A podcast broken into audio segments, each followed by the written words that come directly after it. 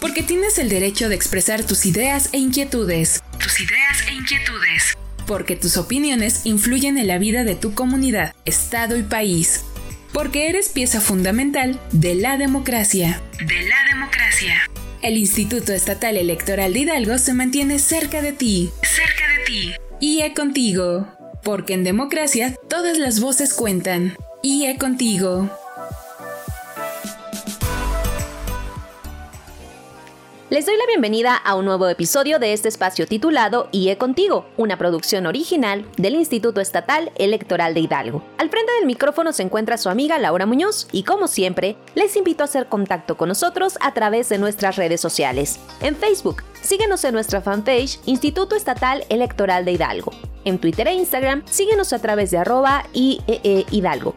Les recordamos que pueden escuchar las emisiones anteriores de IE Contigo a través de esta plataforma. Síguenos como Instituto Estatal Electoral de Hidalgo. Iniciamos este programa recordándoles que en días pasados, el Consejo General del IE aprobó la creación e integración de la Comisión Unida de Capacitación y Organización Electoral, la implementación, uso y seguimiento del sistema Candidatas y Candidatos Conóceles y la comisión que dará seguimiento a los trabajos, así como la creación de la Comisión Especial del Programa de Resultados Electorales Preliminares y la instancia interna responsable de coordinar el mismo. La persona que preside dichas comisiones es la consejera electoral Laura Araceli Lozada Nájera. Y para saber más sobre las actividades que estarán realizando estas comisiones, ¿qué les parece si me acompañan a escuchar una breve entrevista con la consejera? Adelante. Entre Palabras, nuestro espacio de entrevista. Entre Palabras.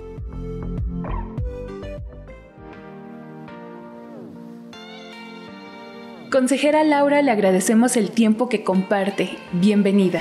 Muchas gracias a toda la audiencia de IE Contigo.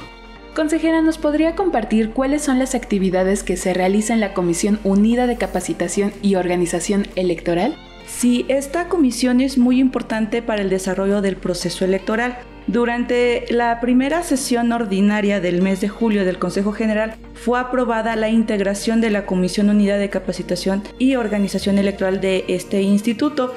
En este sentido, eh, su servidora va a fungir como presidenta de la misma, encabezando los trabajos eh, que tengan que ver con el desarrollo del proceso electoral. Esta comisión va a tener dentro de sus funciones eh, lo que es los mecanismos de coordinación, la integración de órganos desconcentrados, los cómputos electorales en su caso y eh, también tenemos lo tendiente a la jornada electoral. Son algunas de las actividades encaminadas al desarrollo del proceso electoral en sus diferentes etapas que vamos a estar realizando desde la Comisión Unida. Consejera, y en cuanto a la creación de la Comisión Especial del Programa de Resultados Electorales Preliminares, ¿cuáles son los trabajos que estarían realizando en los siguientes meses? Muchas gracias. Esta comisión también es eh, de cara al proceso electoral y recordemos que la fecha límite para aprobar su integración era en septiembre, nueve meses antes de la jornada electoral. Sin embargo, la totalidad de las consejerías del Instituto Estatal determinó que por su importancia, pues el acuerdo fuera aprobado durante la primera sesión ordinaria del Consejo General del mes de julio. Algunas actividades importantes que ya estamos realizando es el estudio de mercado de los proveedores o de empresas desarrolladoras de PREP que ya están validadas por el Instituto Nacional Electoral. En este caso ya tuvimos algunos acercamientos con algunas empresas y en breve vamos a iniciar con eh, los trabajos administrativos para que una empresa avalada por INE, pues nos pueda desarrollar nuestro sistema PRE. Eso es lo que estamos haciendo o lo que vamos a hacer desde la comisión de seguimiento al programa de resultados electorales preliminares en lo inmediato, por así decirlo. Consejera, muchas gracias por este tiempo compartido en IE contigo. ¿Algo más que desea agregar? Sí, uno de los desafíos en materia de tecnología muy importantes que va a presentar o que se nos presenta como un reto en el Instituto Estatal Electoral de cara al proceso electoral 23-24 es el desarrollo y la implementación del sistema candidatas y candidatos conóceles. Esto es muy importante ya que este sistema si bien funcionó en la elección pasada de gubernatura, el INE estuvo a cargo de su desarrollo e implementación y el Instituto Estatal Electoral solamente otorgó la información que la ciudadanía hidalguense iba a conocer. En este caso, a partir de un acuerdo de septiembre de 2022, esta atribución ya le fue conferida al Instituto Estatal Electoral, por lo tanto nosotros también ya debemos de iniciar el análisis de mercado para determinar qué empresa es la que va a desarrollar este sistema y el cual tendrán que alimentar los partidos políticos con registro en la entidad. Esto es muy importante y es una actividad nueva, es una atribución nueva que tiene el Instituto Estatal Electoral y que debemos de llevar a buen puerto. Muchas gracias, consejera. En micrófonos nos acompañó Laura Araceli Lozada Nájera, consejera electoral del Instituto Estatal Electoral de Hidalgo. Están escuchando IE Contigo. Seguimos con más información.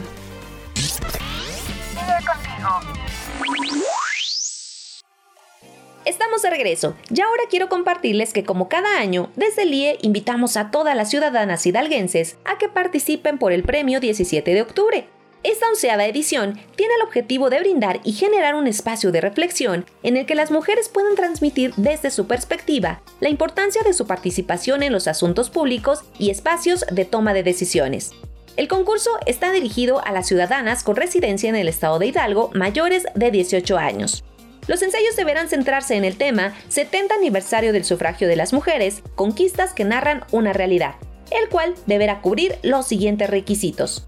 Ser individual, original e inédito, es decir, no haber sido utilizado o publicado en cualquier medio, ni haber sido merecedor de otro premio tener una extensión mínima de 5 cuartillas y máximo 8, sin incluir las referencias bibliográficas, sin portada y deberán entregarse en formato PDF, sin el nombre de la participante y con seudónimo. Deberán ser de autoría única de las participantes, quienes autorizarán al Instituto Estatal Electoral de Hidalgo, mediante sesión de derechos, su publicación, difusión e impresión por cualquier medio, respetando en todo tiempo la autoría de los mismos de conformidad con la Ley Federal del Derecho de Autor. La recepción de los ensayos será únicamente a través de Internet en la página web de este instituto hasta las 16 horas del día lunes 25 de septiembre del año 2023. Así que si quieren saber más de esta convocatoria y sobre los lineamientos, les invito a que consulten la página web del Instituto Estatal Electoral de Hidalgo, www.ieehidalgo.org.mx, así como por concienciacívica.org. Porque recordar es volver a vivir. Hoy en la historia. El 9 de agosto de cada año conmemoramos el Día Internacional de los Pueblos Indígenas. Este día es una oportunidad para reconocer a sus comunidades y pueblos que a través de usos, costumbres, tradiciones y conocimientos fortalecen la riqueza cultural. Desde la Asamblea General de las Naciones Unidas, en este 2023, la celebración será a través de un evento virtual, en el que se abordarán el tema Juventud indígena como agentes de cambio para la libre determinación. Asimismo, se tratarán aspectos como acciones por el clima y la transición verde, movilización para la justicia y las relaciones entre distintas generaciones. Los pueblos indígenas son herederos de una gran diversidad lingüística y cultural, así como de costumbres y tradiciones ancestrales. A pesar de su diversidad, la mayoría de los pueblos indígenas comparten aspectos comunes, entre ellos la forma de relacionarse con sus territorios tradicionales y su entorno, así como la voluntad de preservar sus formas de organización, sus valores culturales, sociales y económicos, que con frecuencia son diferentes a las normas que predominan en las regiones en las que viven. Aunque plurales, los pueblos indígenas comparten desafíos similares al momento de defender el reconocimiento y protección de sus derechos fundamentales. En la actualidad los pueblos y comunidades indígenas se encuentran sin duda entre las poblaciones más vulnerables y perjudicadas del mundo, por lo que se necesitan medidas especiales para proteger sus derechos, mantener sus culturas y sus formas de vida. Este Día Internacional es una oportunidad para crear conciencia sobre su situación. Desde el Instituto Estatal Electoral de Hidalgo, la garantía de los derechos político-electorales de todas las personas, sin distinción, son prioritarios para la construcción de un Estado en democracia. Por este motivo, las personas originarias de pueblos y comunidades indígenas tienen la certeza que a través de acciones afirmativas su participación y representación en los procesos electorales locales son una realidad.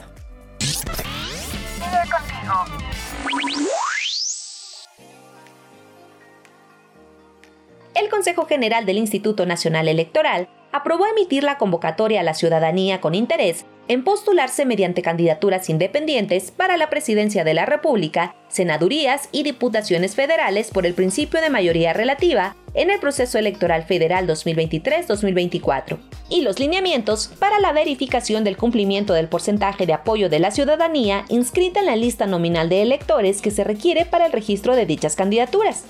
En sesión extraordinaria, el consejero electoral nacional, Martín Paz Mora, presidente de la Comisión de Prerrogativas y Partidos Políticos, resaltó que todas aquellas personas que aspiren a participar a través de una candidatura independiente deberán satisfacer los requisitos de elegibilidad señalados en la Constitución y lo dispuesto en la legislación electoral.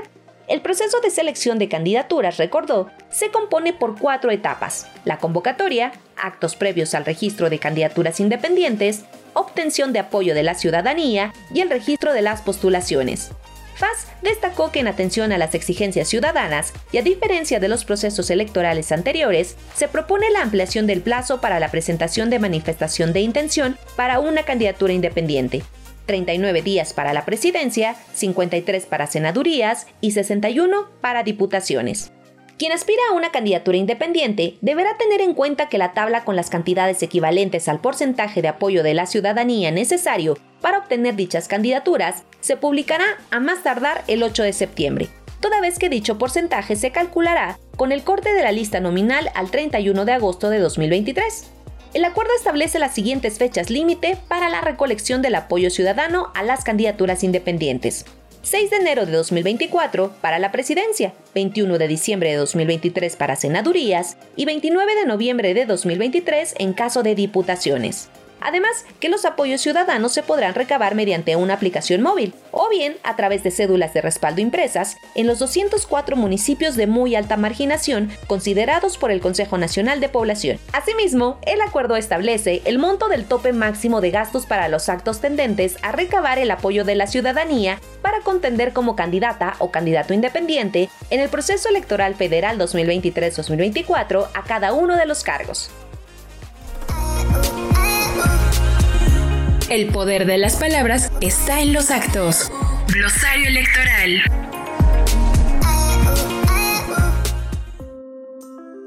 Geografía electoral. Para una mejor organización electoral, el Instituto Nacional Electoral realiza una subdivisión geográfica en el país en el que se ve reflejado el mandato de la ciudadanía. La cartografía electoral es la representación gráfica que elabora el Instituto Nacional Electoral de la organización del marco geográfico electoral, para conocer, entre otras cosas, la distribución de la ciudadanía con derecho a voto dentro del territorio nacional. El uso más importante de la cartografía electoral consiste en identificar correctamente el domicilio de la ciudadanía cuando se inscribe por primera vez en el patrón electoral o bien al momento de realizar su cambio de domicilio. Los materiales cartográficos también son empleados para la programación de actividades y proyectos, así como la aplicación de diversos programas por parte de los partidos políticos y campañas electorales.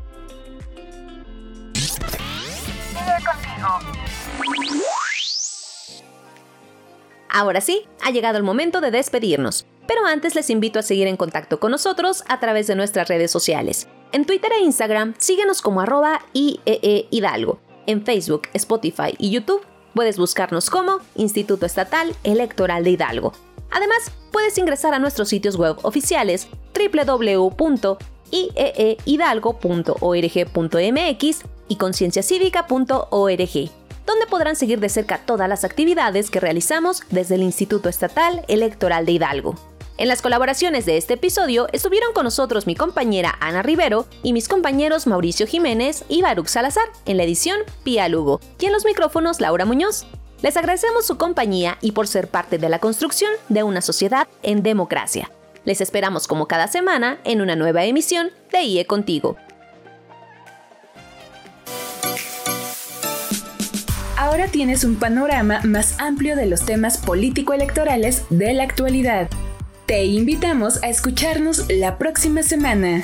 IE Contigo es una producción original del Instituto Estatal Electoral de Hidalgo. IE Contigo, porque en democracia todas las voces cuentan. IE Contigo.